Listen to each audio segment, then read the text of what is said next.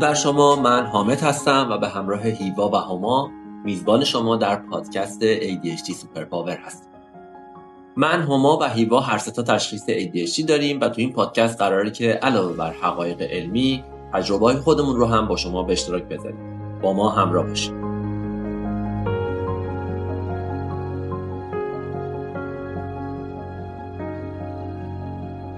قبل از شروع این اپیزود اینو بگم که برخلاف انتظار ما این اپیزود کمی طولانی شد. ولی خواهش می‌کنم صبور باشید و تا انتها گوش کنید. ممنونم که با ما همراه هستید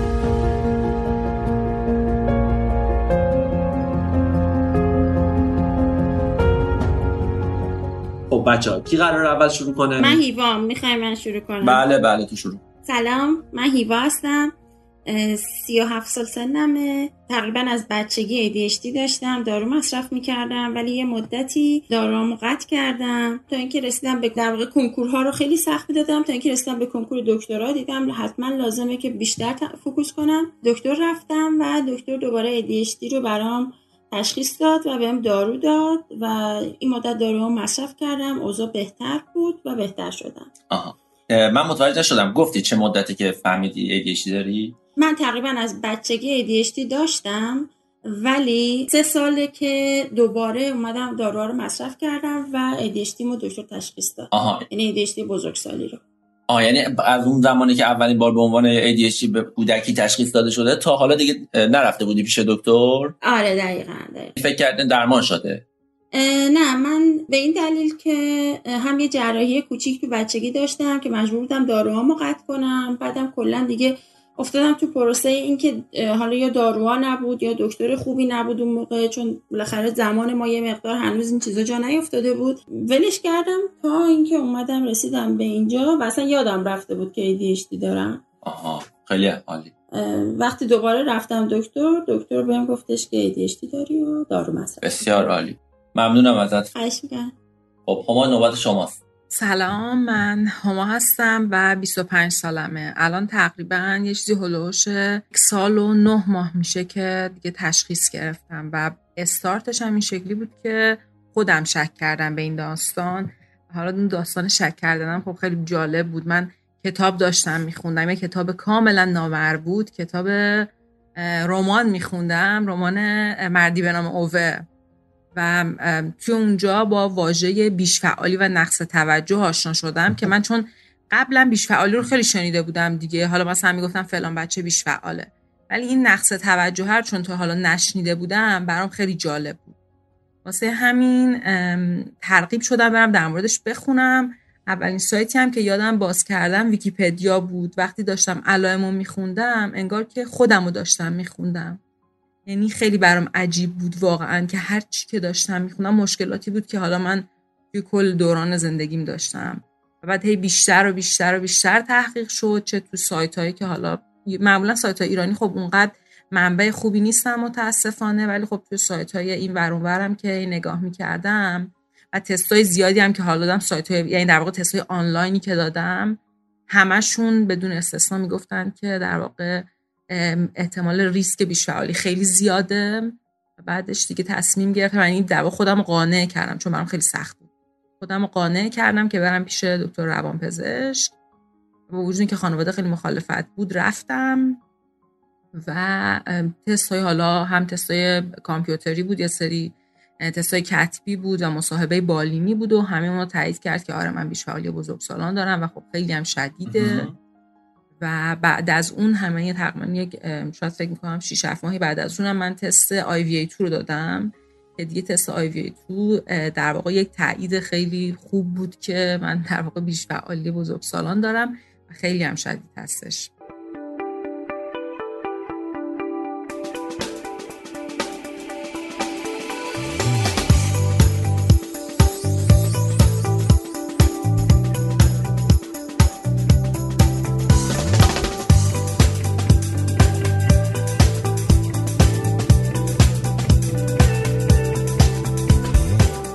بریم قسمت بعدی که مربوط میشه به یک سری اطلاعات دیگه در خصوص بیش فعالی و در ادامه هم که قرار تجربیات خودمون رو در خصوص بیش فعالی و نشونهایی که داشتیم و موارد دیگر رو براتون توضیح بدیم. خب اول یه تعریف از بیشفعالی بدیم. منظور از بیشفعالی فعال بودن غیر طبیعی کودک یا فرد بزرگساله یعنی فقط مختص کودکان نیست توی بزرگسالان هم این در واقع این اختلال یا این تفاوت وجود داره. منظور از بیش فعالی فعال بودن غیر طبیعی کودک یا بزرگسال. بیش فعالی به حالتی میگن که توی اون کودک به نفع خیلی مفرد و بیش از اندازه فعال و پر جنب و جوشه تحرک زیاد این کودکان یا افراد بزرگسال نه تنها خود اونها بلکه اطرافیان هم کلاسی ها و اولیای مدرسه رو دچار مشکل می‌کنه. افرادی که بیش فعالی دارن بسیار باهوش و با استعداد هستن. ولی با این وجود در زندگی تحصیلی و شغلی خوش ممکنه موفق نشن. برای اینکه اغلب نمی‌تونن روی چیزی تمرکز کنن و انرژی و اون استعداد سرشاری که دارن و توی جهت درستی به کار بگیرن. معمولا افرادی که بیش فعالی دارن یه سری کمبودها توی عملکردهاشون دارن. مثلا توانایی فکر کردن و برنامه‌ریزی کردن از قبل سازماندهی کردن کنترل انگیزه ها و تکانه های ناگهانی که دارن و تا آخر انجام دادن کارها معمولا براشون خیلی سخته و این توانایی رو ندارن. اختلال نقص توجه و بیش فعالی الگویی از مشکلاتی که معمولا توی کودکی ایجاد میشه و معمولا با افزایش سن این اختلال بهتر میشه ولی خب ممکن در بزرگسالی هم ادامه پیدا کنه. معمولا در بزرگسالان بیش فعالی خودش رو با رفتارهای تکانشی با ضعف تمرکز و ریسک پذیری نشون میده و این علائم شدیدتر میشه در اونها. افسردگی، استراب، اعتماد به نفس پایین و سوء مصرف مواد در بزرگسالانی که مبتلا به ADHD هستن خیلی شایعه.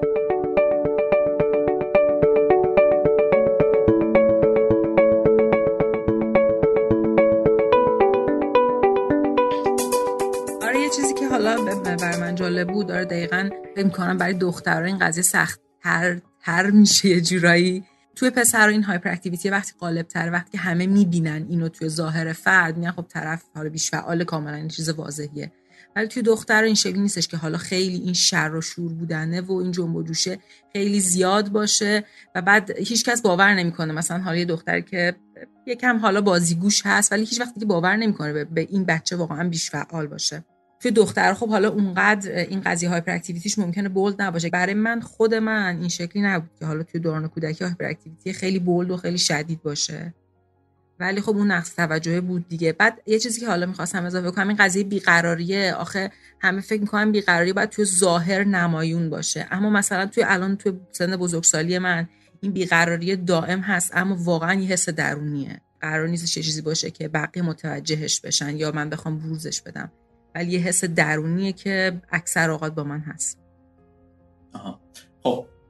قرار شد که اول یه سری اطلاعات بدیم اطلاعات با منبع بدیم بعد بیام در موردش هر تجربه خودمون حرف بزنیم. خب الان ما اول می‌خوایم که یه تعریف علمی دقیق از این بیماری بدیم علتش رو بگیم علائمش رو بگیم میزان شیوع آمارایی که تو کشورهای دیگه هست مطالعاتی که تو خود ایران انجام شده.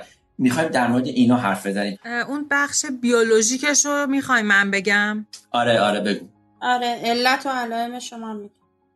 بیش فعالی و نقص توجه یا همون ADHD یه اختلال عصب زیستی هستش یا عصب رشدیه این. گرچه که الان علم جدید روانشناسی و روانپزشکی داره میگه که بهتره که اسم اختلال رو از روش برداریم. چون در واقع یک نوع تفاوت توی عملکرد مغز آدما هستش. ولی خب حالا اون چیزی که در مورد ADHD وجود داره و آدمای ADHD اینه که یک بخشایی از مغزشون به خصوص قسمت های حالا بهش میگن پریفرونتال یا پیش پیشانی این قسمت ها نسبت به آدمای دیگه آدمایی که بیش فعال نیستن یک مقداری کوچولوتره. این باعث میشه که حالا علائمی که ما بروز میدیم به وجود بیاد که حالا همون بیقراریه عدم تمرکز و همه اینا به وجود بیاد.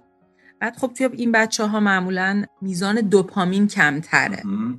و باعث این میشه که حالا علائمی که ما داریم بروز می‌کنه و همون تفاوت در نوع عمل کرده دیگه. یعنی مغز ما فرق می‌کنه. سیمپیچیاش واقعا فرق می‌کنه با بقیه یه جورایی. آها. علت بیش فعالی اصلا چیه؟ چه اتفاقی افتاده که ما این نقص رو داریم؟ مربوط به دوره بچگی مونه یا اصلا مال قبل به دنیا اومدنه؟ نمی‌دونم. علتش رو من بگم یا به چه دلیل به وجود میاد؟ بگین. بگم. خب اینجور که من خوندم و سرچ کردم دیدم که علت خاصی براش در نظر گرفته نشده. البته بعضیا میگن که یه جوری افسردگی دوره کودکی یا حالا وقتی بچه تحت تنش قرار می‌گیره باعث به وجود اومدن این اتفاق میشه. در حالی که تقریبا به این شکل نیست. آه ببخشید. من الان یه سری مطالب دارم که دارم میگه که علت بیش فعالی علاوه مثلا ژنتیک یه سری چیزای دیگه هم هست که یه سری عوامل خطر پیدا کردن. مثلا آسیب مغزی تو دوره بچگیه. آره آره. یا مثلا قرار گرفتن در معرض مصرف الکل و دخانیات خب این, این نمیگه که دلیل اصلیش اینه. میگه که عوامل خطر. یعنی کی یعنی که اینا مواردی که ممکنه باعث بشه. اینجا نمیگه علت اصلی. اینجا داره میگه که اینا عوامل خطر هستن. تو حوزه پزشکی مثلا میگن سیگار یکی از عوامل خطر مربوط به سرطان ریه است. ببین مثلا اینکه مصرف الکل در دوره بارداری باعث ایجاد همچین مشکلی ممکنه بشه ریسکش بالاست. خب این ثابت شده است. یا اینکه بچههایی که دو دست هستن یعنی طرف قالب ندارن ممکنه که به ADHD مبتلا بشن. این ثابت شده است. و به نظر من یه سری اطلاعات اینچنانی باید به آدما و کسایی که دارن گوش میدن داده بشه. یعنی باید رایت بشه. دقیقا من می‌خوام اینو بگم. آره اینکه مادر اگه مثلا در دوران بارداری یا توی حالا محیطی باشه که سرب یا حالا همچین آلودگی محیطی باشه اینم یکی از عوامل خطره. اینکه حالا مادر دوران بارداری سیگار بکشه یا در معرض دود سیگار باشه حالا الکل مصرف کنه. زایمان زودرس وزن کم هنگام تولد. حالا من یه جایی هم دیدم که میگن حالا ضربه‌ای که به سر می‌خوره سنای خیلی پایین میگن اینا هم می‌تونه موثر باشه. یا به عنوان یه عامل خطر باشه. حالا اینکه ذاتی اکتسابیه یا ژنتیکیه هنوز مشخص نشده دیگه. ولی یک بخشی که خیلی مهمه میگن که ژنتیک خیلی نقش داره توی بیش فعالی. حالا اثبات شده یا اثبات نشده فعلا حرفی که می‌زنن اینه دیگه. بریم قسمت اون سه نوع مختلف بیش فعالی و نقص توجه رو دستبندیش نکردیم نگفتیم چه علائمی داره هر کدوم. اینو دارم میگم به خاطر اینکه من به تفکیک علائمش رو در آوردم به تفکیک این گروه علائمش رو پیدا کردم. می‌خوام که این سه مشخص بشه برای کسی که داره گوش می‌کنه. این چون من خودم تا حالا نمی‌دونستم که حالا با به این جزئیات نمی‌دونستم در موردش. سه تا دسته کلی برای بیش فعالی حالا مشخص کردن. یکیش تکانشی و بیش فعاله قسمت بیش فعالیش مشخص‌تر یا مثلا غالب‌تره.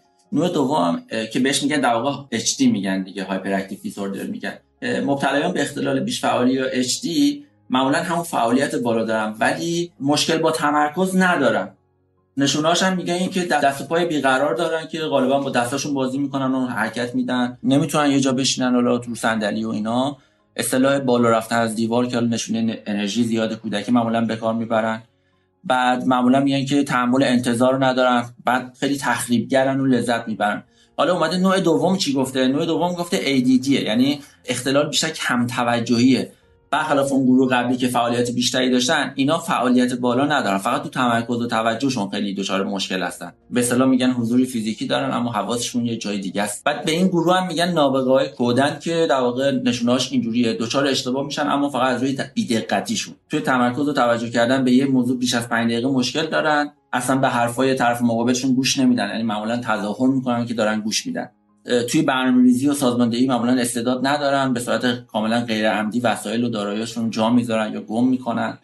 از این به شاخه به این شاخه زیاد میپرن معمولا فراموشکار هستن خیلی. با کوچکترین محرکی هم مثل بوق ماشین و اینا مثلا حواسشون پرت میشه. دسته سوم هم که اومده گفته ترکیبی از این دوتاست دیگه. در واقع شایع ترینش بکنم همین نوع ترکیبیشه که معمولا تو افراد مختلف هست و علائمش هم مشترک دیگه. این دوتا دست علائمی که گفتیم و اینایی که ترکیبی دارن هم تقریبا میشه گفت نصف از این دارن نصف از این. یعنی منظورم که ترکیبی از این علائم رو داره حالا این سه نوع دسته‌بندی بود که گفته بودن هست. معمولا فکر کنم یه اتفاق نظری هم روش هست. چون من خیلی جا دیدم که اینجوری میگن. حالا راه های تشخیصشون رو بگیم. من خودم search نک یعنی به این شکل راه تشخیصش رو بخوام توی این متنی که نوشتم بگم search نکردم. ولی می‌دونم که هم از طریق یک نوع الکترونسفالوگرافیه که خیلی رایج نیست در درمان و بیشتر توی مکانهای آکادمیک و اینا توی جاهایی که به صورت آکادمیک کار میشه بیشتر فعالیت می‌کنن. یه سری هم تستایی هستش که حالا توی سنین بچگی یا توی حالا مثلا سن بزرگسالی با هم دیگه متفاوته. در واقع تستایی هست که می‌زنن و حالا مثلا آنالیز می‌کنن و ازش متوجه میشن که وضعیت به چه شکله. این دوتا رو می‌دونم. ولی طبیعتا تست های دیگه هم هست که علمی تر هم هست. فکر کنم یکیشو هما گفت. خب هما شما اطلاعاتی دارین در, در مورد این تست ها؟ تستایی که خودم داده بودم خب یه سری تستایی هستش که در واقع تستای توی همه جای دنیا داره این تستای کتبی انجام میشه. آها. که در واقع میاد تمام علائمی رو که می‌تونه توی حالتهای مختلف داشته باشه رو اومدن لیست کردن. درسته. از فرد می‌خوان که حداقل توی 6 ماه گذشتهش رو بیاد نگاه بکنه و بیاد این سوالا رو در واقع پاسخ بده که اون همون یه سری تستای کتبی که معمولا توی مصاحبه بالینی هم همین سوالا رو می‌پرسن. در واقع یک لیستی از اینا رو از فرد می‌پرسن تا ببینن که توی 6 ماه گذشته یا حالا توی طول زندگیش این علائمو داشته یا نه. تست دیگه هم هستش تست IVA2 که من این تست خودم دادم دوبار و خیلی تست معتبری هم هستش آره که منم دادم. آره میاد تقریبا نقص توجه رو مشخص می‌کنه تا چه حد فرد نقص توجه داره مشکلش مشکل بیش فعالیش چقدره. آره. و خب اینم خیلی تست خوبیه. یعنی در واقع تست دامنه توجه هم فکر می‌کنم بهش گفته میشه. یه تست کامپیوتریه که در واقع دیداری شنیداری هم بهش گفته میشه. یعنی شما یه سری اعدادی رو میشنوی یا می‌بینی و بعد باید بلافاصله reaction نشون بدی و بعد چون مدت زمانش طولانیه در واقع سیستم کامپیوتر می‌تونه تشخیص بده که شما چقدر حالا اومدی واکنش سریع بوده چقدر خوب تونستی بگیری چقدر حواست پرت شده. آها بسیار خب الان یه تعریف از ADHD داریم. انواعش رو گفتیم و گفتیم که چجوری تشخیص داده میشه.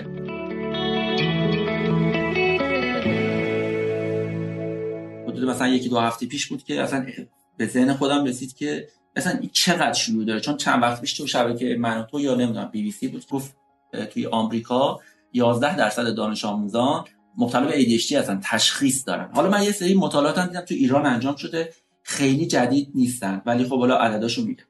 میگن که ADHD شایع ترین اختلال رفتاری تو سنین کودکی و بلوغه. حدود 3 تا 5 درصد بچه ها کودکان قبل از 7 سالگی بهش مبتلا میشن. بعد جالبه که میگن در پسرها بیشتر از دخترها دیده میشه.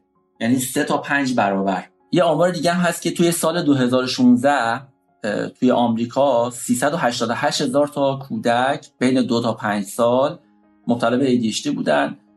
دو ممیز 4 میلیون بین 6 تا 11 سال و سه ممیز 3 میلیون بین 12 تا 17 سال مبتلا به ADHD بودن. یعنی یه چیزی که خیلی زیاده و اطراف آدم می‌بینه. و یه چیز دیگه هم این بود که توی ایران هم سه چهار تا آمار من پیدا کردم یه مطالعه بود که تو خرم آباد انجام شد. توی سال 83 84 16 تا مدرسه دولتی و غیر دولتی رو اومدن. حالا تعدادشون حدود 945 تا دانش آموز بودن. و اینا دیدن که اختلال رفتاری ADHD 40 درصد 40 درصد اون اختلالایی که پیدا کردن حدود 17 درصد ADHD داشتن. خب؟ از این 17 درصد 40 درصدش ADHD بوده از نوع بی‌توجهی 33 موردش از نوع اون بیش فعال بوده که بیش فعال غالب تره 26 درصد هم ترکیب بوده یعنی اون نوع ترکیبی بوده. بعد اینجا هم گفته که توی پسران حدود 4 برابر بیشتر از دختران دیده شده. یعنی حتی تو ایران هم این آمار صدق می‌کنه این ترکیب این آمار.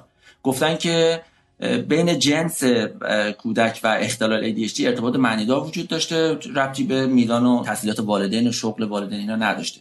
یه مطالعه دیگه هم اومده 16 تا مقاله که تو ایران اومدن این همچین کاری رو انجام دادن و مثلا میزان شیوع ADHD رو بررسی کردن. بین هفت سال 75 تا 90 و این رو در واقع یه مطالعه کرده و گفته که از 14891 نفری که توی این 16 تا مطالعه بررسی شدن که دانش آموزای بین 7 تا 12 سال بودن حدود 8 درصد مبتلا به ADHD بودن.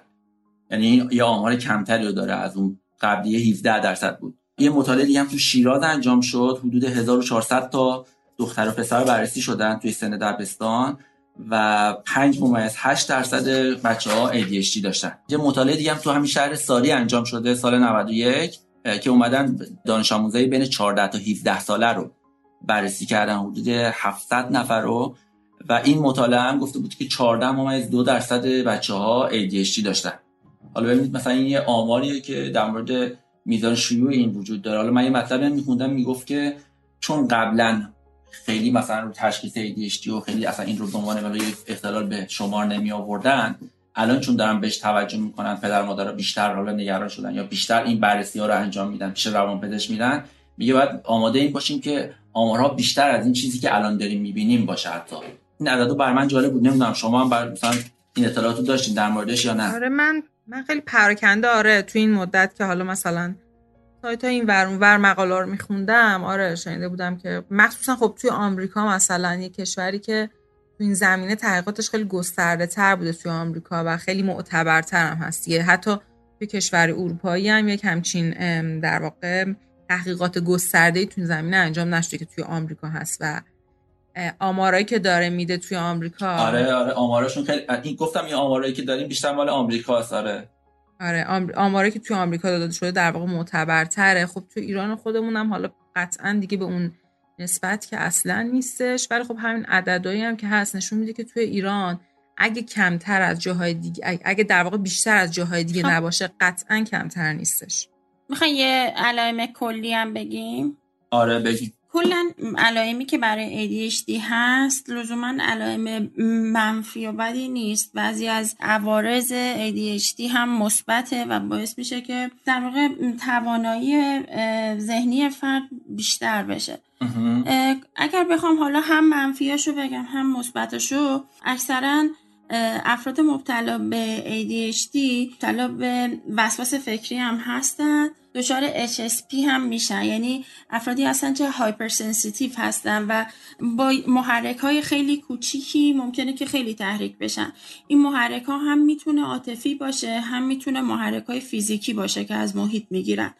بیشتر از حد عادی ناراحت میشن بیشتر از حد عادی خوشحال میشن و اینکه بیشتر دچار افسردگی میشن. براشون یه سری صداها خیلی آزاردهنده تره نور آزاردهنده تره نسبت به بقیه آدما. بعد اینکه یه سری مشکلاتی که وجود داره به دلیل عدم درک حس ترس و اینکه یک کاری کار درستی نیست و درک قبیح بودن یک کار رو ندارم ممکنه که قشر ناهنجار و گاهی خطرناک جامعه رو تشکیل بدن. اتفاقا ببخشید ببخشید.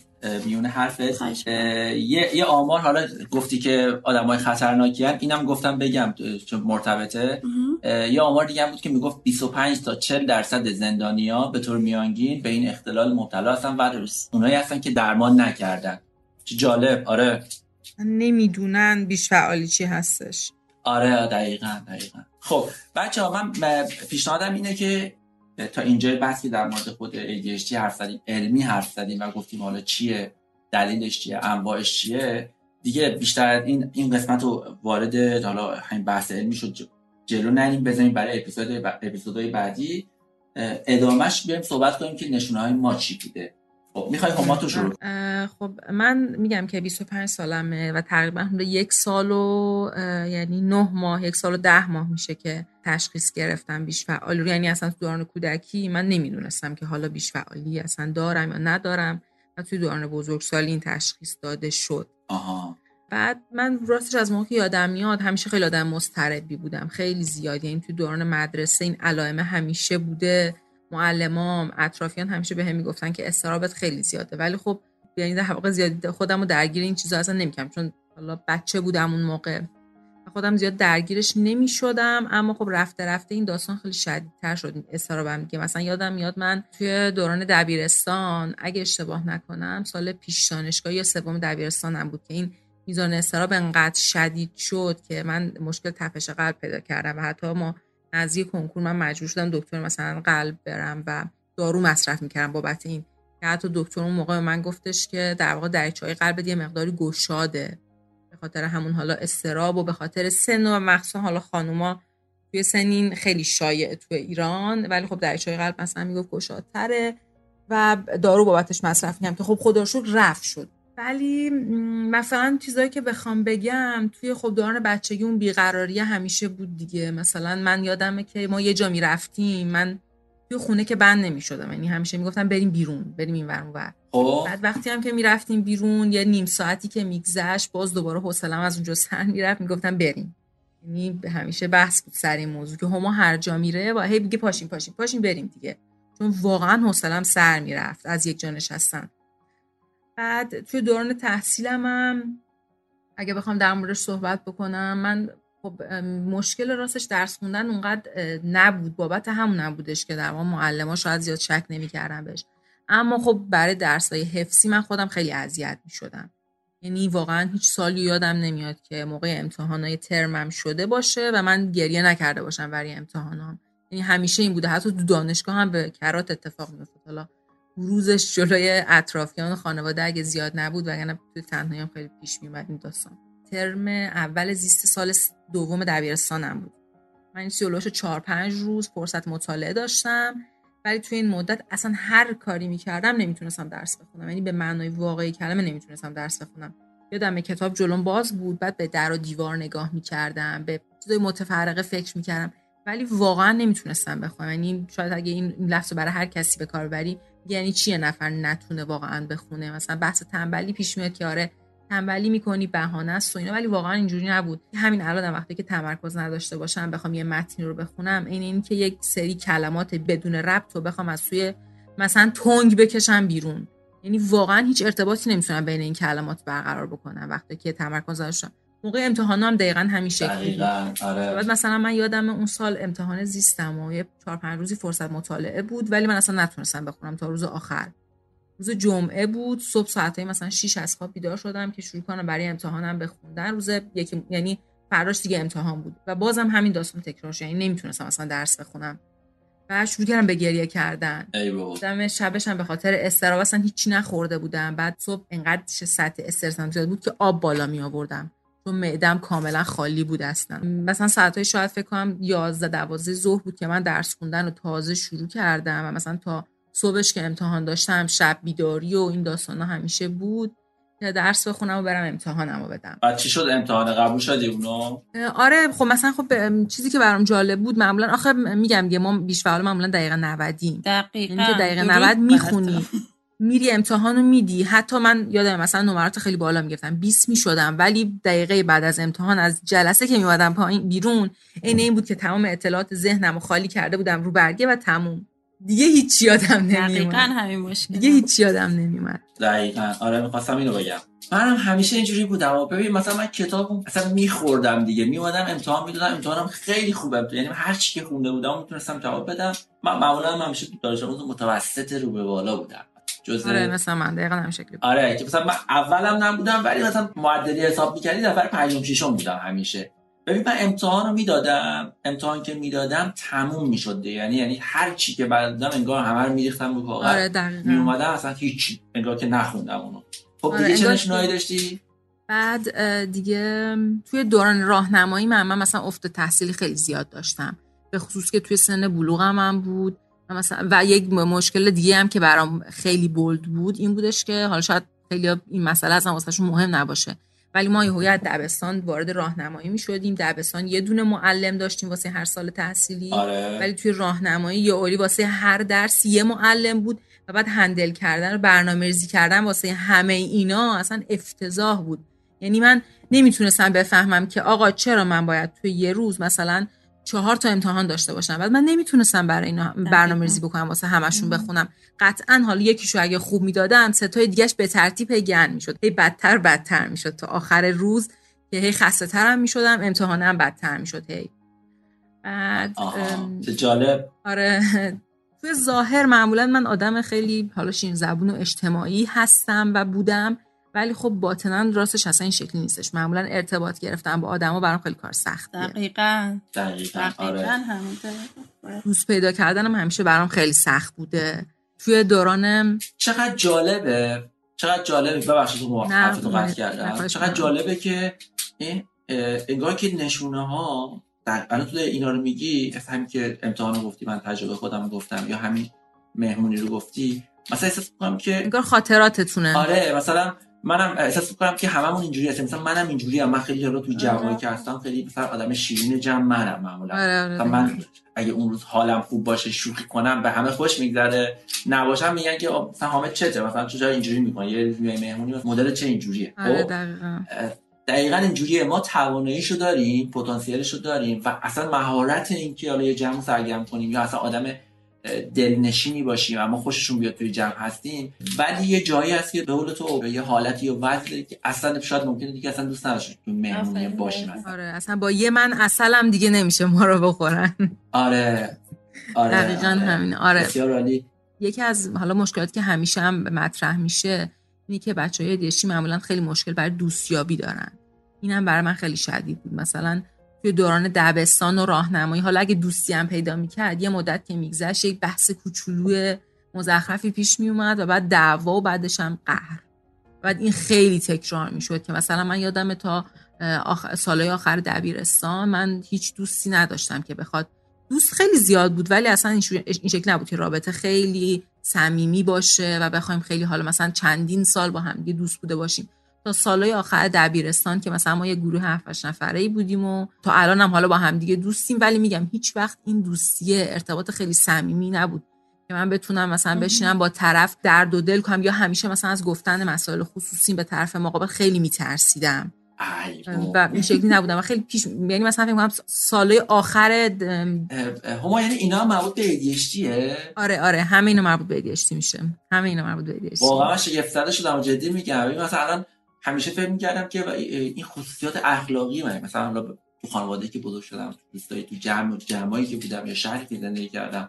الان که اینا میگی انگار که یه چیز روتینه یه نشونه های مثلا مشخص یه همین اختلالیه که ما داریم. آره حتی همون اون بحث ریجکشن هست ما اینقدر حساسیم نسبت به آره. نشنیدنه. منم باور کنم در تمام طول زندگیم به غیر از حالا به الان که با فاطمه که ازدواج کردم واقعا دقیقاً. روابطم یعنی تو دانشگاه که بودیم مثلا می‌خواستم با دختر یا با پسر دوست بشم شروع کننده هیچ ارتباطی من نبودم.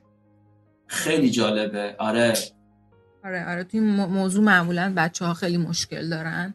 و بعد میگم مثلا من همین سال آخر دانشگاه یعنی تو این چهار پنج سال گذشته بوده که حالا دوستایی داشتم که خیلی با هم دیگه صمیمیت‌تر شدیم و در انتها مثلا یه دوستی هست که خب خیلی بیشتر در مورد زندگی خصوصی همینه و من واقعا این زمین خودم دارم به چالش می‌کشم که بتونم حالا ارتباط بیشتر بگیرم. یعنی وقتی که می‌فهمی داستانو بستگی می‌دونی به علمش داره. وقتی علمش رو پیدا می‌کنی که آقا این مشکلات وجود داره بعد اونجا دیگه فقط باید خودتو به چالش بکشی تا بتونی درستش بکنی. هیچ راهی برای درست کردنش وجود نداره. آره. فقط اینکه باید اون ترسه رو آروم آروم کنار بذاری یا خودتو به چالش دقیقاً. آره خیلی راحت هم میشه برای آدم. حالا علائم که خیلی زیاده خیلی فراوونه و واقعا توی اپیزود نمیشه در موردش صحبت خیلی عالی. حالا یه لیست بگو. مثلا چند تا موردی که بوده لیست یه لیست بگو بعد بریم ببینیم میگم این که حالا مثلا بچهای بیشتر معمولا موضوعایی که بهش علاقه مندن با بقیه خیلی فرق می‌کنه. یعنی موضوعی که بقیه درگیرش میشن در موردش صحبت می‌کنن چیزایی که ما اصلا نمی‌تونیم بفهمیم. یا اینکه موقع مکالمه نگاه کردن به چشم طرف مقابل معمولا خیلی کار سختی برای خود منم خیلی پیش میاد. مثلا همین الانشم. الان که می‌دونم و یه مثلا دو سالی گذشته همین الان وقتی به خودم میام می‌بینم که موقع مکالمه دارم به دهن طرف مقابلم نگاه می‌کنم و اصلا انگار خجالت می‌کشم به چشم طرف مقابل نگاه بکنم. صحبت کردن ابراز علاقه اینو که اصلا افتضاح. افتضاح یعنی من همیشه اینو بحث داشتیم با coach م که تو وقتی می‌خوای صحبت بکنی چرا تایپ می‌کنی؟ باید voice بفرستی. یعنی منو واقعا مجبور می‌کنه که باید voice بفرستی. اگه چیزی می‌خوای بگی تشکر می‌خوای بکنی از یه چیزی ناراحتی ابراز علاقه می‌کنی هر چیزی باید voice بفرستی. و خب خیلی جالب. آره تو دو سال گذشته که الان برمیگردم خیلی تو این زمینه بهتر شدم ولی هنوزم خیلی راه برای رفتن هستش. بله بله حتما. خب میگم علائم خیلی زیاده. آها یکی مثلا همین hyper sensitivity که بحثش هم شد این حساسیت هایی که هستش مثلا به بو به رنگا. به سر و صدا. دیدیم من به مزه ها حتی به لمس لباس ها مثلا. من خودم همیشه از بچگی از لباس کاموایی خیلی بدم می اومده اوه منم منم تو دوران بچگی که آره تو دوران بچگی که اصلا لباس کاموایی نمی پوشیدم یادم مامانم لباس تنم می‌کرد. بعد می‌رفتیم مهمونی من در می آوردم با لباس زیرش مثلا تو مهمونی میگشتم برای خودم. این فراون بود. ولی خب حالا الان باز بهتر شده یکم. چه جالب. یا مثلا همون hyper sensitivity که نسبت به بو هستش که خب الان مثلا تو این تقریبا دو سه ماه گذشته که برای من واقعا تبدیل به چالش بزرگ شده در حدی که الان وقتی بیرون میرم من مثلا ضد آفتاب دیگه نمی‌زنم چون بوش اذیتم می‌کنه. یا مثلا جایی برم که اگه بوی عطر کسی تند باشه مجبور میشم سری ماسک بزنم. یا بوی سیگار اذیتم می‌کنه.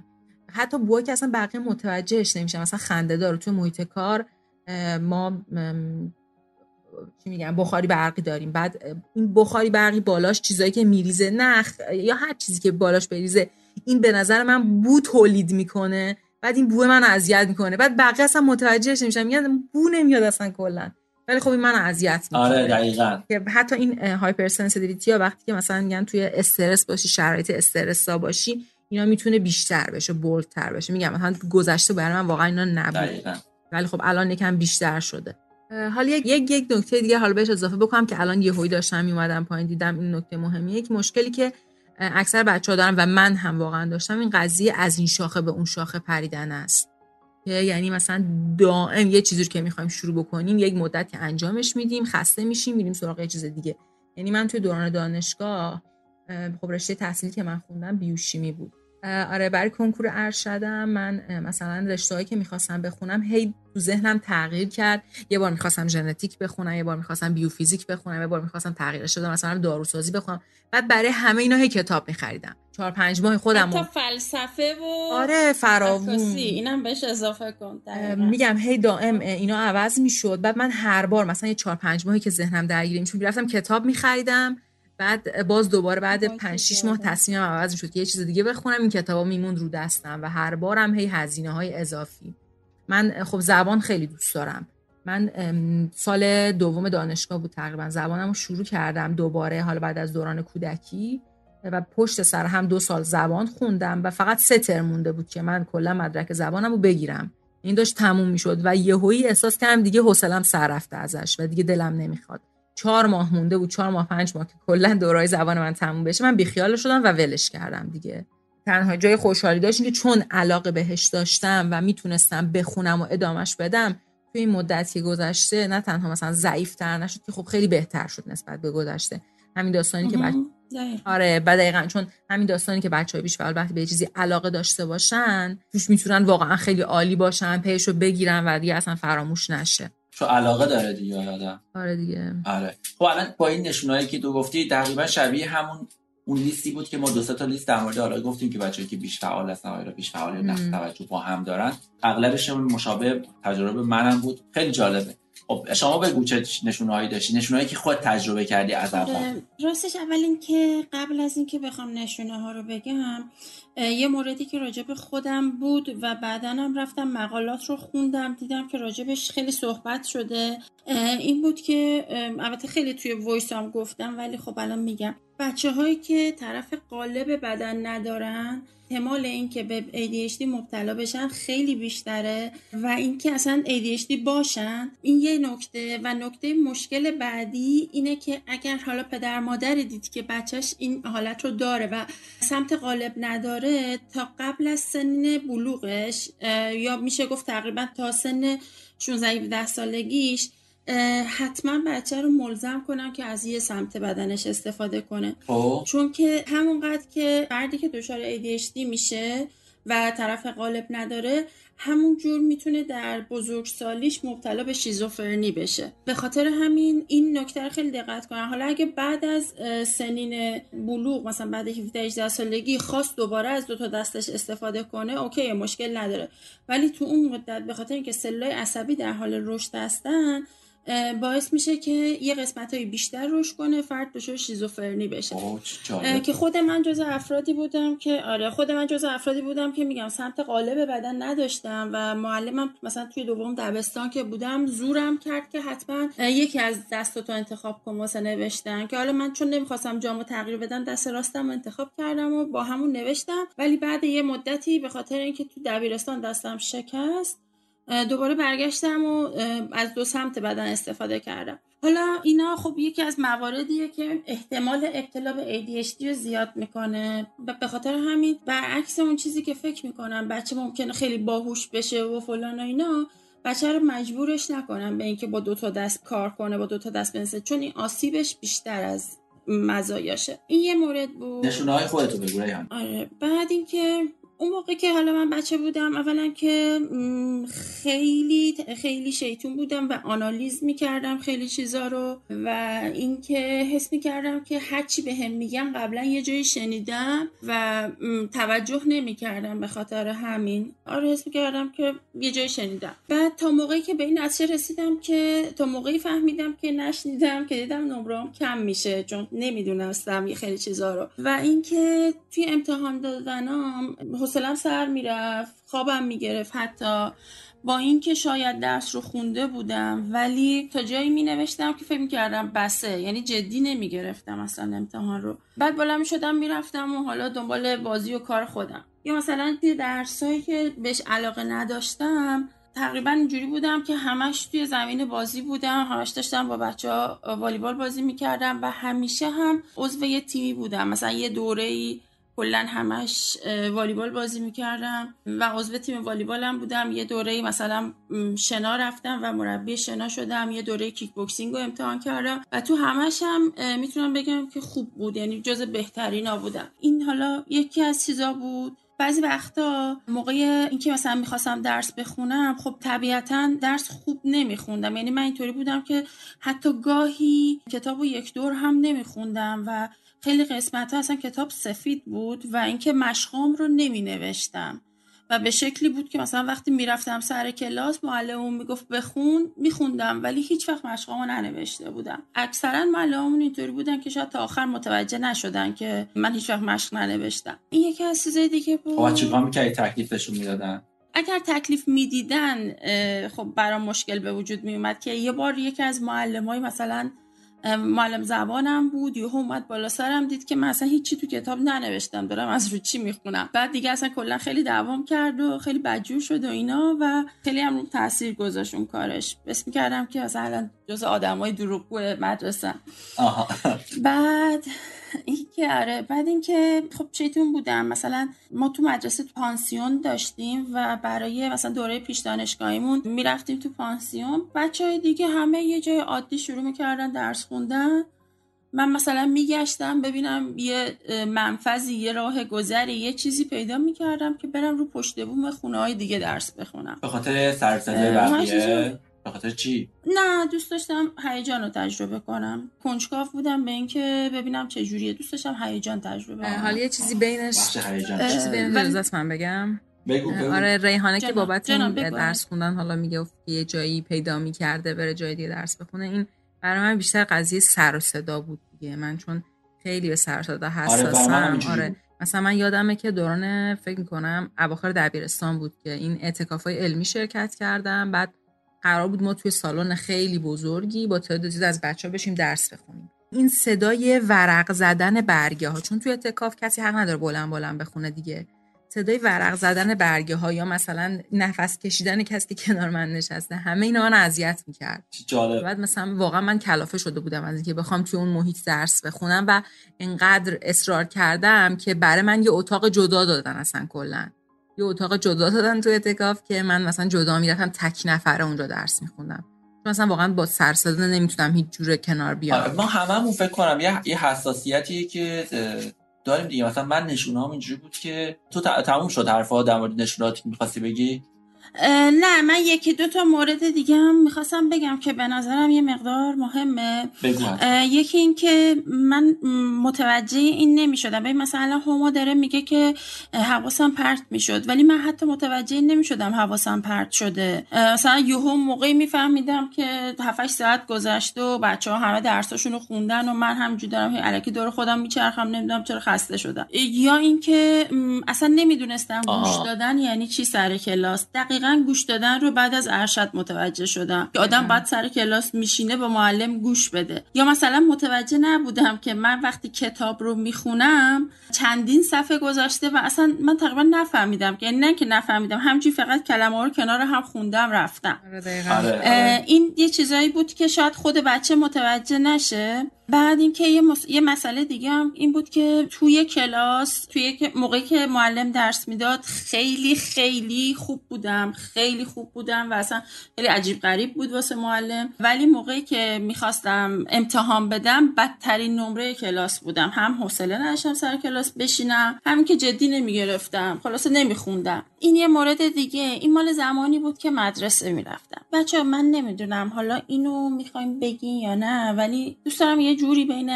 علائم باشه. می‌خوایم من به یه شکل دیگه میگم که حالا اینو جز علائم بذاریم ولی خودم اینو تجربه کردم. افرادی که مبتلا به ADHD هستن چون به عاقبت کارشون فکر نمی کنن و مثلا متوجه نمیشن که این کاری که داره می‌کنه خطرناکه و ممکن چه اتفاقی واسش بیفته ممکنه که روابط متعددی رو تجربه کنن و اینکه توی این مدت باید یه جورایی اگر خانواده می‌بینن که بچه به این شکله که حالا یا پایبند نیست به یه سری چیزا یا با آدمای مختلفی روابط مختلفی داره این رو نباید بذارن پای اینکه حالا بیبند و سواری فلان اینا بلکه اولا دنبال یه هیجانیه که اون دوپامینه رو جبران کنه که چند وقت پیشم راجعش صحبت کردیم. به نظر من اگر که با بچههایی که مبتلا به ADHD خیلی منطقی صحبت بشه. چون آدمای باهوشی هستن.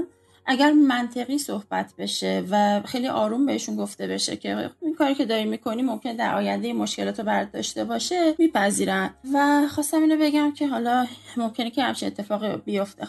یکی دو تا دیگه مورد که مونده الان می‌خوام بگم این که یه مقدار موقع انتخاب یه آدمی برای روابط دائمی و برای ازدواج چون که جدی نمی‌گیرن مسئله رو و به عاقبت کار فکر نمی‌کنن ممکنه که انتخاب خیلی احساساتی داشته باشن و بعدا خیلی پشیمون بشن به خاطر همین. خیلی انتخابات متعددی داشته باشن ممکنه خیلی تجربه جدا شدن داشته باشن. باز نمی‌خوام به عنوان علائم خودم نمی‌خوام بگم ولی دوست دارم حالا کسی که اینا رو داره گوش میده اینا رو بدونه.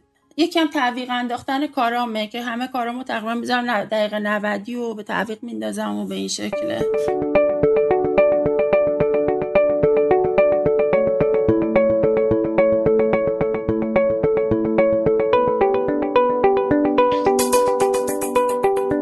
نشونایی که من داشتم قبل از که کلا اصلا بفهمم که ADHD دارم تشخیص بگیرم این چیزایی بود که در مورد خودم می‌دونستم که من این مدلی ام. ولی همیشه اینکه اینجوری هم خودم سرزنشم تازه می‌کردم. یعنی من یه سری از اتفاقات و احساساتی که تجربه می‌کردم الان شما که داشتین علائم نشونات رو می‌گفتین و من احساس کردم که دقیقا منم اینجوری هم علتش بس این بوده.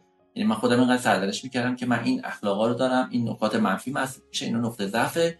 الان می‌فهمم که این خیلی ربطی به حالا تربیت و محیطی که من توش بزرگ شدم نداره. این ربط به این داره که اصلا این خصوصیت آدمایی که ایدیشی دارن اینه. حالا من یه سری چیزا میگم دوباره برای شما هم همینقدر شبیه شبیه به نظر میاد. من آره همونی که بین حرفتون حالا همونی که میگیم دیگه مغز حالا بچه بیش فعال متفاوت واقعا کار می‌کنه. آره آره دقیقا. اون سیمپیچیه فرق می‌کنه. خب بعد وقتی که مغز متفاوت کار کنه به نوبه اون دیگه رفتار ما هم فرق می‌کنه با بقیه دیگه آره مثلا من از وقتی که من یادم میاد بعد از اینکه فهمیدم ادیشتی چیه و رفتم مطالبش خوندم که نشونه هاش چیه تازه فهمیدم. واقعا الان که فکر می‌کنم اینم که من هیچ وقت توی زندگیم احساس آرامش نداشتم. احساس آرامش می‌دونی منظورم چیه؟ اینی که مثلا من همینجوری برم رو مبلم بدم نگرانی نداشته باشم. هیچ فکری توی ذهنم نیاد که ببین اون کار انجام ندادی یا یا مثلا اون سه کار مونده می‌خوای چیکار کنی؟ بعد یعنی هر کاری که من انجام می‌دادم هر مقطع تحصیلی که قبول شدم هر موفقیتی که به دست می آوردم با آدم بالاخره باید یک بعضی که یک کاری مثلا اینایی که میرن اورست رو فتح می‌کنن امکانش باشه یه ساعت میشینن یه چایی می‌خورن چه بودم چند تا عکس می‌گیرن بالاخره لذت می‌برن ازش دیگه. خب من همون لحظه ای که اون کار رو انجام میدم اون مشکل رو حل می‌کنم یا به اون هدفی که دارم می‌رسم تموم که میشه. یعنی من به فکر بعدی. رسیدم میگم خب حامد بعدی هدف بعدی. یعنی اصلا خسته نباشید بلد نیستم به خودم بگم. یعنی یه خورده الان تو الان احتیاج به که استراحت کنی یه خورده به خودت حال بده. این یکی از موارد بود که گفتم این استرابه باعث میشه که من نذاره که من هیچ وقت احساس آرامش داشته باشم. الان که به مد... ببخشید. من خیلی معذرت می‌خوام. یه موضوعی هستش که می‌خواستم بگم. الان راجع به همین موضوعی که گفتی و اینکه شاید این تست برای بعضی پیش بیاد که امتحانش بکنن. چند وقت پیش هلوش مثلا 7 سال پیش من یه تستی دادم که توی اون حرکت الکترولیت های زیر پوست رو بررسی می‌کردن. یعنی شما دستتون میذاشتی روی یه صفحه ای که به حرکت الکترولیت حساس بود و اون شروع می‌کرد یه نموداری کشیدن که وضعیت چجوریه. آدمای عادی همه روی سه و چهار بودن. دیگه نهایت می‌رسید به هفت و هشت. ولی دقیقا برای من به هشتاد رسید. و اینکه در حالت عادی یعنی کاملا عادی همه شرایطی که همچی اوکی بود دستم گذاشتم و این حالت بیقراری خودش رو به صورت حرکت الکترولیتا تو بدن نشون داده بود و کاملا این حالت بیقراری هم واقعیه و مشکلش هم اینه که بعد یه مدتی روی هورمونای استرس تاثیر می‌ذاره مثل کورتیزول که من یه دوره کورتیزول هم بالا رفت. حالا ببخشید بفرمایید. نه خواهش جالب نمی‌دونستم. آره جالب بود. بعد یه یه چیز دیگه که من تجربهش می‌کنم و الان الان آگاه شدم بهش اینه که من هر جا که هستم یعنی در هر لحظه که هستم حالا اینو و حمله بر این نکنید خود ستایی نشه. واقعا از درس خوندن متنفر و تنها دلیلی که تنها دلیلی که من مثلا حالا خوندم تا این مرحله تا دکتراش رفتم به خاطر این بود که دوست نداشتم چیز دیگه ای باشم. یعنی از بین شغل های اجتماعی که وجود داره مثلا من این شغل رو انتخاب کرده بودم. حالا اینو از این بابت گفتم که حتی الانم الان دیگه مثلا نیاز به استراحت دیگه الان مثلا دیگه خیلی نیاز به این نداره که من خیلی مطلب بخونم یا چیز جدید یاد بگیرم. اما وقتی که میشینم یه جایی حالا فیلم نگاه می‌کنم یا دارم یه جایی بازی می‌کنم یه جایی داره به من خوش میگذره احساس عذاب وجدان می‌گیرم. یه استراب تو من وجود میاد که ببین الان تو وقت تو تلف می‌کنی اینجا. دقیقا. بعد یه مورد دیگه چیه؟ اینکه من خیلی خودم رو با بقیه مقایسه می‌کنم. و بهش خیلی هم آگاهم و نمی‌دونم باید باش چیکار کنم. یعنی بلا فاصله که یک نفر رو می‌بینم بلا فاصله وقتی یه همکار جدید میاد یا بلا فاصله وقتی که توی یک مهمونی هستم یک فرد جدید میاد شروع می‌کنم به مقایسه کردن خودم با اون آدم. اینم خیلی تو من هست. مورد خیلی خیلی مهم که من خیلی عذاب میده اینه که من نسبت به شنیدن شنیدن انتقاد و نه بسیار حساسم بسیار آسیب پذیرم وقتی یکی از من انتقاد می‌کنه خیلی حس دوست داشتنی نبودن بهم دست میده. خیلی احساس ترد شدیدی می‌گیرم. معمولا هم توی روابطم یا تو اصلا روابطم با اعضای خانواده با دامادم چون دارم با آدم اطرافم اصلا خودم رو در موقعیت قرار نمیدم که نبشنوم. یعنی انقدر برای من مهمه انقدر درد داره برای من که مثلا میگم مثلا من هیچ وقت موقعی که ما ماشین نداشتیم مثلا دامادم ماشین داشت 18 سال 19 سالم بود. همه ماشینای برادرشون و داداششون چه می‌دونم عموشون و پسر خالشون رو می‌گرفتم دور می‌زدن.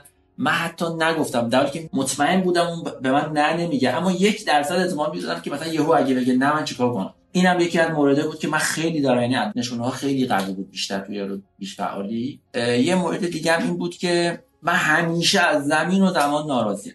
گفتم اصلا در دلیل اینکه درس خوندم یه هدف کاملا هدف مادی و به دست آوردن یک جایگاه اجتماعی بوده که تحقیر نشم به من زور گفته نشه چه می‌دونم شرط سخت قرار نگیرم از نظر اقتصادی از نظر اجتماعی. همین این جنگنده بودن برای اینکه شما یک جایگاهی رو به دست بیاری فکر می‌کنم این اون موتور محرکش همون ADHD هست یعنی مثلا اینقدر انگیزه برات ایجاد می‌کنه. چون من گفتم اصلا درس خوندن رو به هیچ دوست نداشتم. نه از این بابت که چیز بیفایده باشه از این بابت که علاقه اصلا نبود. از این بابت که احساس کردم استعداد من توانایی من اون چیزی که من براش ساخته شدم چیزی که من براش آماده هستم این نیست که.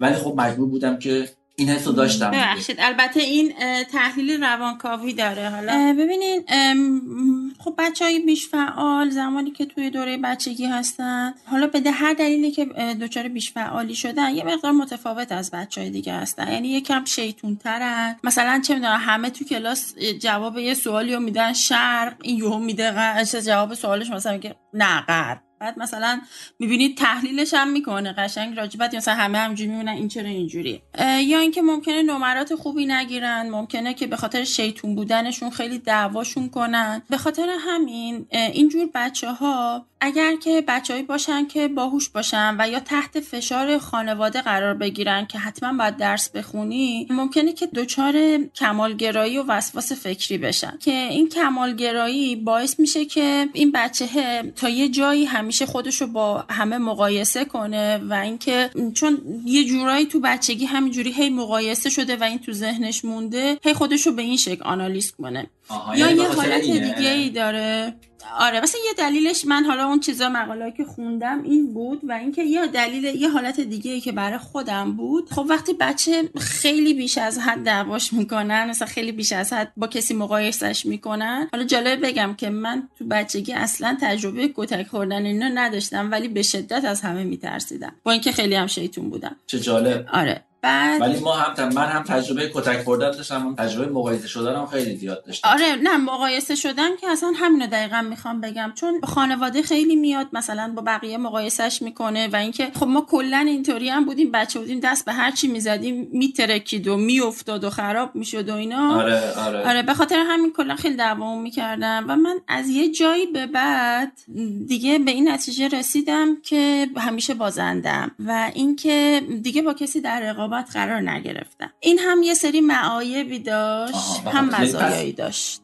جانم خب این حس رقابت رو داشتی؟ هما تو داشتی این حس رقابت که هر جا میگی مثلا خودت با بقیه مقایسه کنی؟ آره من قبلا راستش خیلی این حس خیلی زیاد بود. یعنی دائم خودم رو با اطرافیانم حالا فامیل دوست با هر کسی خیلی مقایسه می‌کردم و خیلی دوست داشتم که مثلا توی جمعی یا حتی نه توی نگاه بقیه مثلا از بقیه جلوتر باشم. اما از یه جایی به بعد حالا به خاطر مسائلی که پیش اومد برای خودم یا خیلی چیزای دیگه بود این حسه واقعا حس رقابت با بقیه خدا رو شکر از بین رفت من این تقریبا می‌تونم بگم کامل از بین رفته. آها این چیزی که وجود داره. پس یعنی مثلا این آره. میشه گفت اینم یکی از نشونهایی که بچه‌های دشی دارن. اوکی.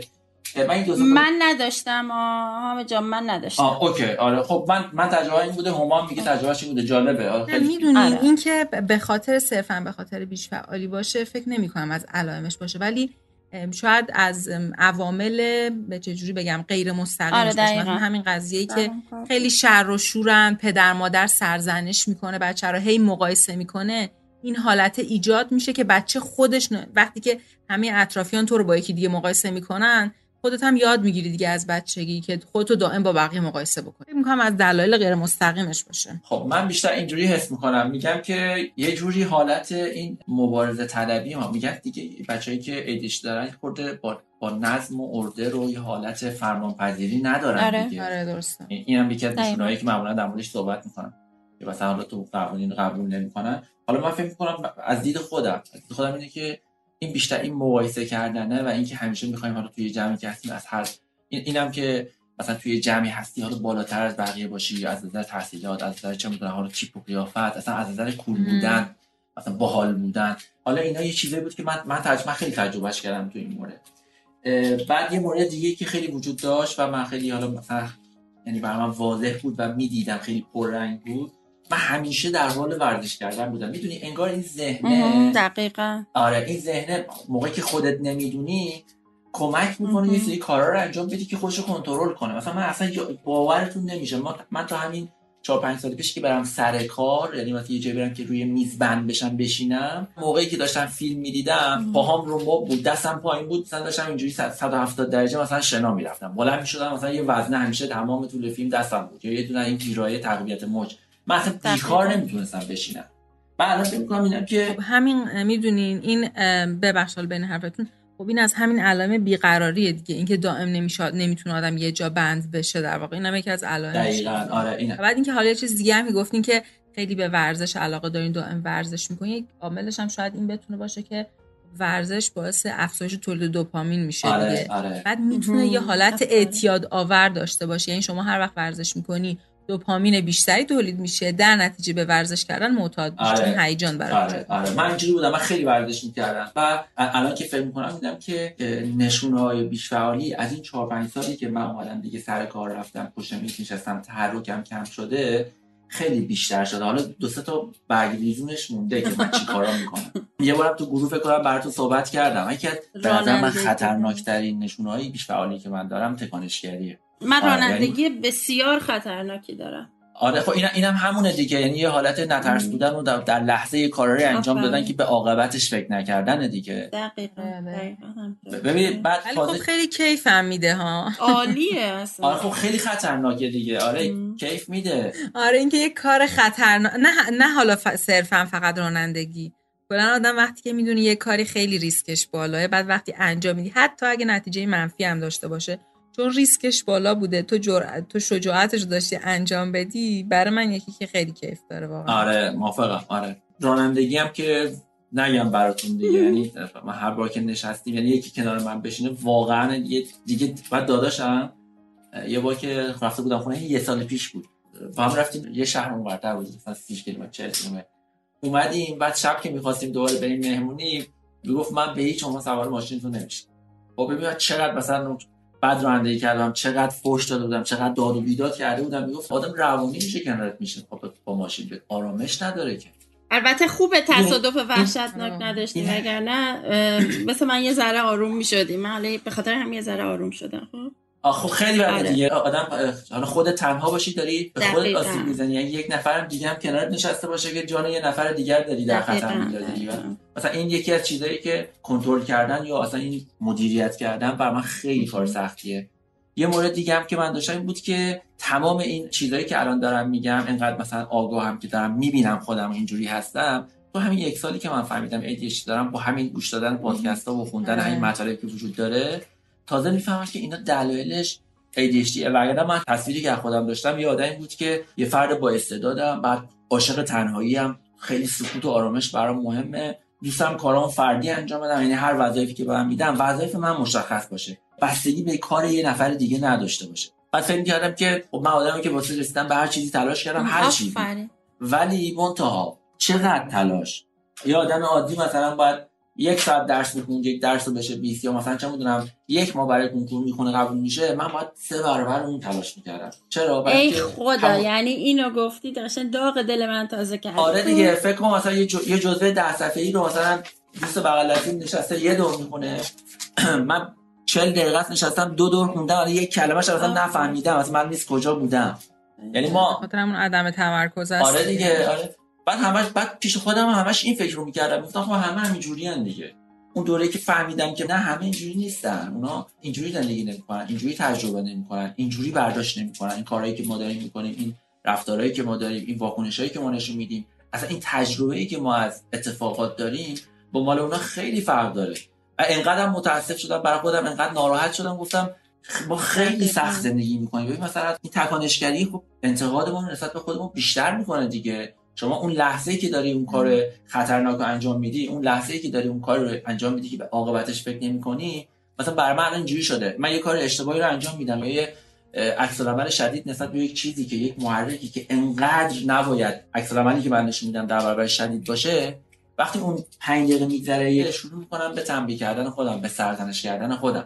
که ببین مثلا این چه کاری بود؟ مثلا این انقدر عصبانیت نداشت دقیقاً. خب اینا همه این نشونه ها الان که من متوجه شدم که اینا به خاطر ADHD یه خورده دردش کمتر میشه. یعنی این به معنی این نیست که حالا من بگم حالا چون ADHD دارم و خب همینجوری هم دیگه. نه. این فکر می‌کنم اولین قدم برای اینه که وقتی که راجع به یک چیزی اطلاع پیدا کنی راجع به نقطه ضعف خودت اطلاع پیدا کنی یه کار غلط خودت رو ببینی کاری که اشتباهه میری به این سمت که کم کم اونو کنترل کنی. یعنی همین فهمیدنش شروع. آنالیزش می‌کنی. آره اصلا این فهمیدن این که بفهمی که مثلا داری یک چی کاری می‌کنی در واقع یه قدم برای شروع کردن تغییره. همینی که میگن در واقع واسه اینکه آدم بخواد یه چیزی رو یه مشکلی رو حل بکنه 50 درصدش اینی که اصلا مشکل رو بدونی. بدونی تو چه چیزی مشکل داری. یعنی نصف راه رفتی واقعا وقتی که بدونی بهش علمش رو بهش پیدا بکنی. نصف راه رفتی و بعد نصف راه دیگه هم اینه که خب آدم بخواد که تغییرش بده. دقیقا. حالا با همه اینا که گفتیم در مورد ADHD حرف زدیم که اصلا چی هست تعریف علمی که ازش می‌کنن که چقدر شیوع داره. یعنی ما تنها آدمایی نیستیم که ADHD داریم. حالا اگه تو کشور خودمون هستیم تو ایران کل دنیا هست. اون آماره هم که گفتم دیدی که آماره بود مربوط به آمریکا بود. و یه سری مطالعاتی بود که تو خود ایران هم انجام شده. من واقعا فکر نمی‌کردم تو ایران اصلا مطالعهش انجام شده باشه برای اینکه در بیارن. حالا شیوع مثلا این بیماری چقدره. و جالب بود که یه عددهای خوبی داشتیم که این عددا هم نزدیک به در واقع آمارایی که معمولا تو کشورهای مختلف هست. حداقل با آمارایی که برای کشور آمریکا بود خیلی تفاوت زیادی نداشت.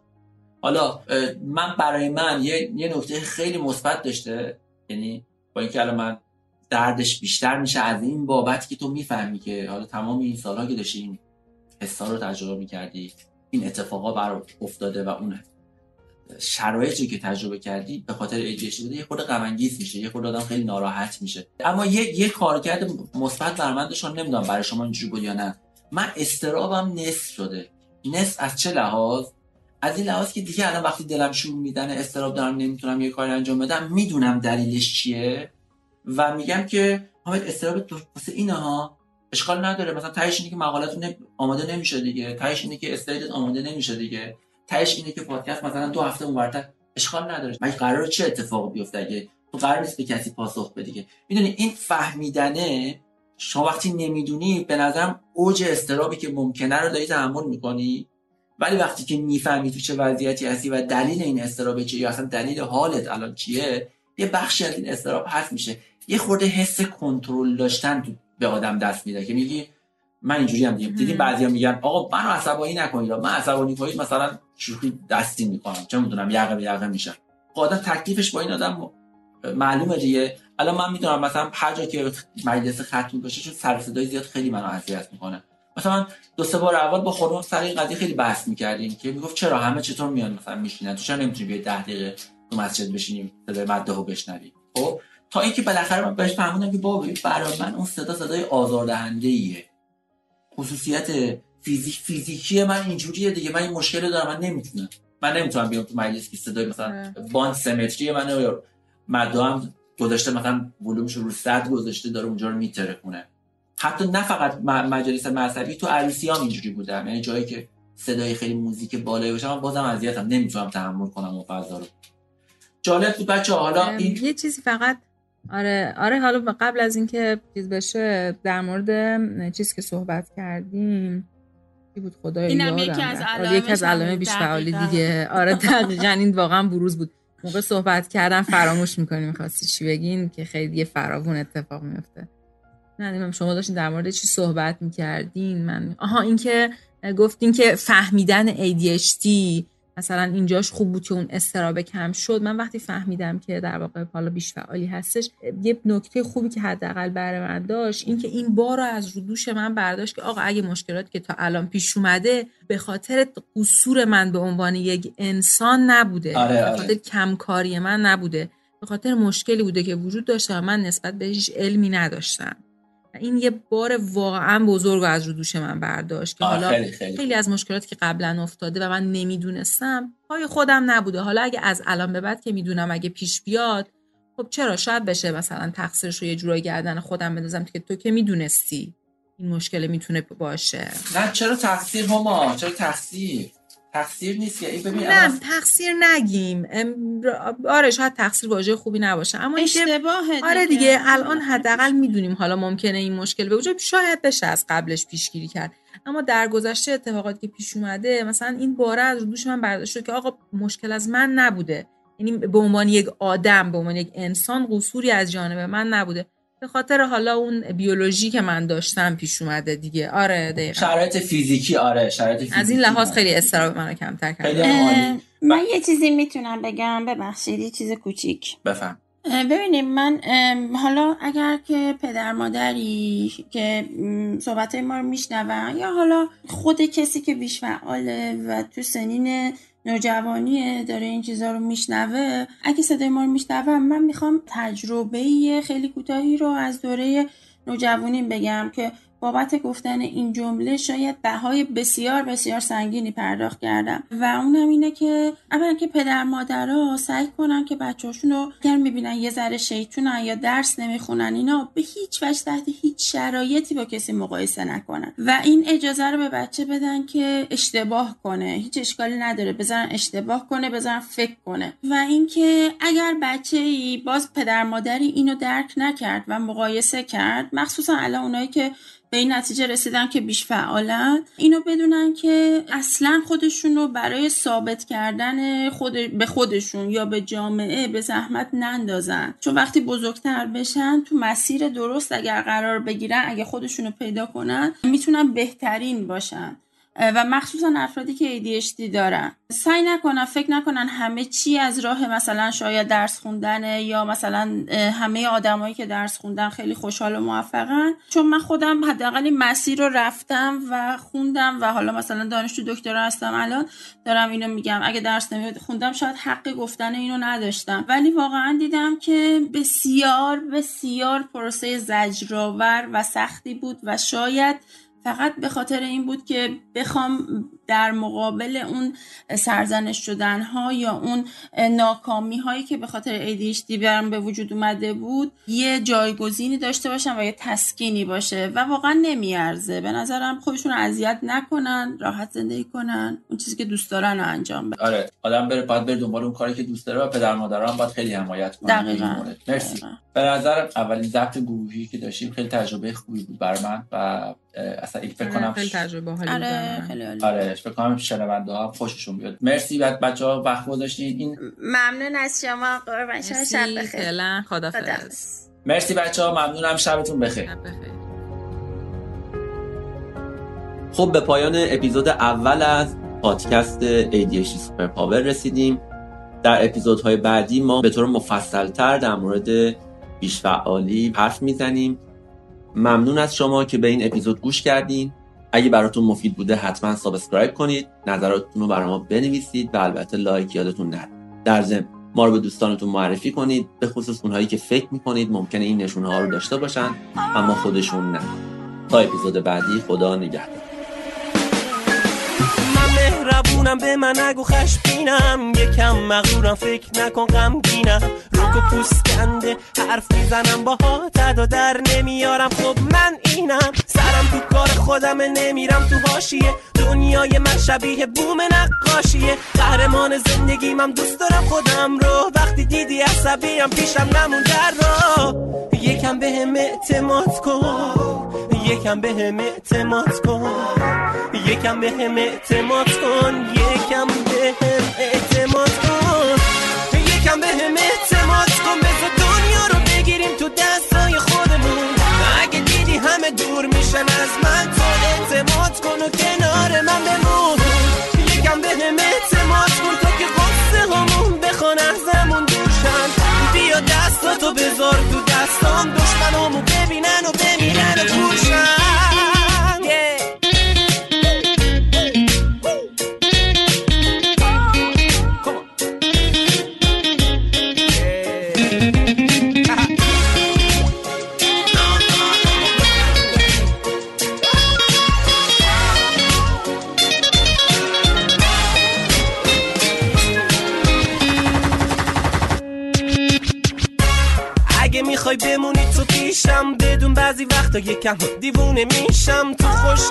بخوای دنبال کسی باشی؟ هم اولیشم هم آخریشم.